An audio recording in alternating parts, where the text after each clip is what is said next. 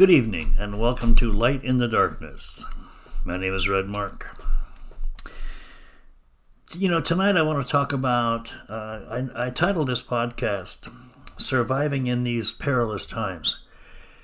The world we know all around us, especially those of us who understand Bible prophecy, know that it's going to get darker and darker before it gets bright forever for eternity. But in the meantime, uh, it's, it's tough for people, especially those that have no clue about what the Bible says or those that don't believe in Jesus Christ. It's a hopeless, it seems like a very hopeless world. As a matter of fact, news headlines everywhere say depression is skyrocketing worldwide.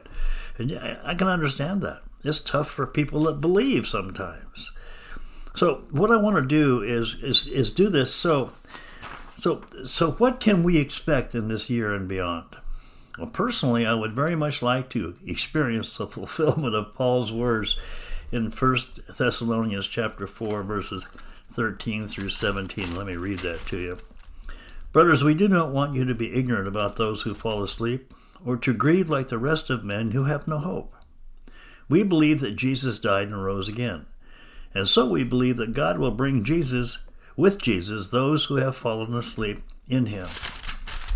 Now, according to the word to the Lord's own word, we tell you that we who are still alive, who are left till the coming of the Lord, will certainly not precede those who have fallen asleep. For the Lord himself will come down from heaven with a loud command, with the voice of the archangel, and with the trumpet call of God. And the dead in Christ will rise first, and after that we who are still alive and are left will be caught up together with him in the clouds to meet the Lord in the air. And so it will be with the Lord forever. Therefore, encourage each other with these words. Wow, I love that scripture. And that's what we need to do is encourage each other, isn't it? I know I know uh, he's coming soon. He has to be, but but who can say when? And if this will be the year when Jesus takes us to the place that he is preparing for us, as John chapter 14, verse 1 through 3 teaches. Now, the only safe prediction I can make for the upcoming year is that the perilous times mentioned in 2 Timothy chapter 3, verses 1 through 4 of the past few years will continue unabated. Let me read that to you. This is 2 Timothy chapter 3, verses 1 through 4. But mark this there will be terrible times in the last days. People will be lovers of themselves, lovers of money, boastful, proud, abusive, disobedient to their parents, ungrateful, unholy, without love, unforgiving, slanderous, without self control, brutal, not lovers of the good, treacherous, rash, conceited, lovers of pleasure rather than lovers of God and then he, the Lord goes on to say, have a form of godliness but deny its power. They have nothing to do with them. Wow, that's a great teaching, which I'll talk about at a different time. So, such are the ominous times which we live, isn't it true? And they will grow increasingly more treacherous leading up to and during the seven year tribulation. We know that because that's what the Bible teaches. And so, let me put the Bible over here. How do we cope with these turbulent days as we eagerly await Jesus' appearing? Well, I'm glad you asked. First, we need to recognize that we are witnessing the fulfillment of prophecy. The Bible said this would happen, and it's happening exactly as it was written 2,000 plus years ago. Now, as we look in greater depth at some of the specifics Paul lists in 2 Timothy chapter 3, cha- yeah, chapter 3, it becomes increasingly apparent that they aptly describe the time in which we live. Now, I believe there is much consolation in this as it assures us that, that God remains sovereignly in control. He saw the day coming long, long, long ago and inspired the apostle to write about it just before his death. Yeah, yeah, I know the critics will come along and say that it's always been like this since the beginning of time, since the, since this writing 2,000 years ago, and they say nothing has changed. So why exaggerate? Red and you guys like it? Well, sin and its ways have always been here, yes. But I disagree with the, the naysayers for two reasons. Number one, These, these current perilous times come at a time when many other prophetic signs are converging as never before in history, all at the same time. And number two, we're witnessing a heightened and de- demonic quality to these attributes that not only indicates the added fierceness of our day, but also the nearness of the day of the Lord. You know, here's some examples egotism unmatched in history. Pride is something that affects all of us to some degree, I know. And when we look again at Paul's list in 2 Timothy 3, we catch a glimpse of the unmatched egotism that exists today. Not the, notice the emphasis in verse 2 where it says, For people will be lovers of themselves, lovers of money, proud, arrogant, abusive, disobedient to their parents, ungrateful, unholy. I mean, the list goes on. Today it's not enough for some to have an opinion or any opinion, but as so often comes with veiled contempt for any and all who dare to disagree.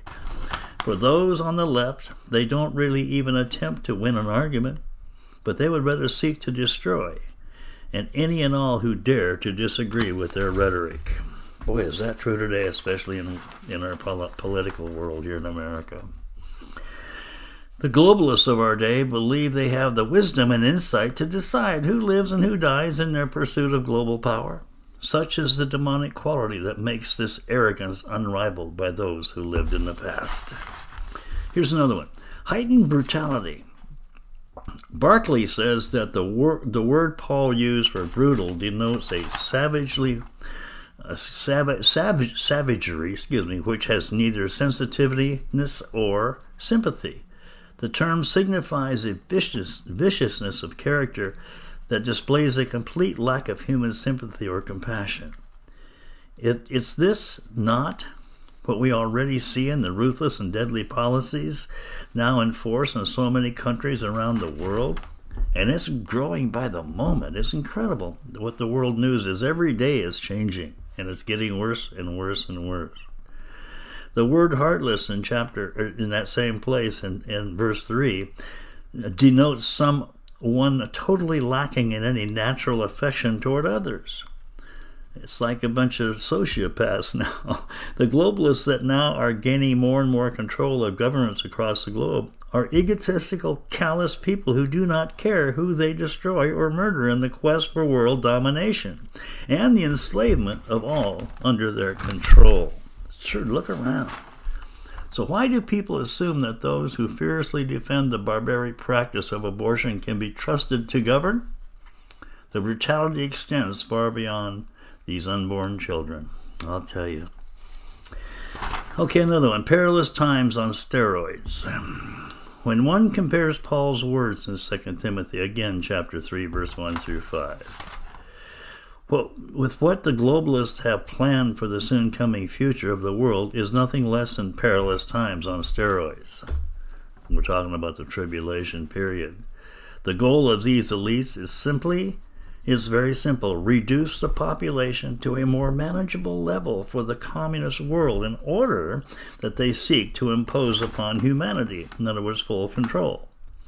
No such thing as democracy because so many people, even those securely in Christ, cannot imagine that these elites could be so murderous and deadly in their intent. They, they, they, they remain blind to the dangers of, of their agenda and thereby oblivious to the nearness of the seven year tribulation period. I mean, people, hardly anybody is admitting that it's coming any day. They naively believe that the Holocaust of World War II cannot happen again, despite the evidence that history re- repeating itself before their very eyes. And it's happening right before our eyes. Man, we see so much pre World War II Germany right now, and our society is unbelievable. But again, most people, especially the young, have no idea what it was like back then. They haven't read the history books. I wasn't alive quite then. Okay. The Beast of Tribulation is another one. The beast just displayed at the UN headquarters in New York City reveals the fierceness of what awaits people who will live under the New World Order. The eerie, the eerie similarity of this image to the beast described by Daniel in chapter 7, verse 7 and 8, And then, and then the Apostle Paul in Revelation 13, 1 through 4, speaks to the nearness as well as the satanic brutality of our day as we witness the Antichrist kingdom beginning to take shape all around us. You know, the globalists just a couple years ago were quiet no more. They're openly saying is going to happen.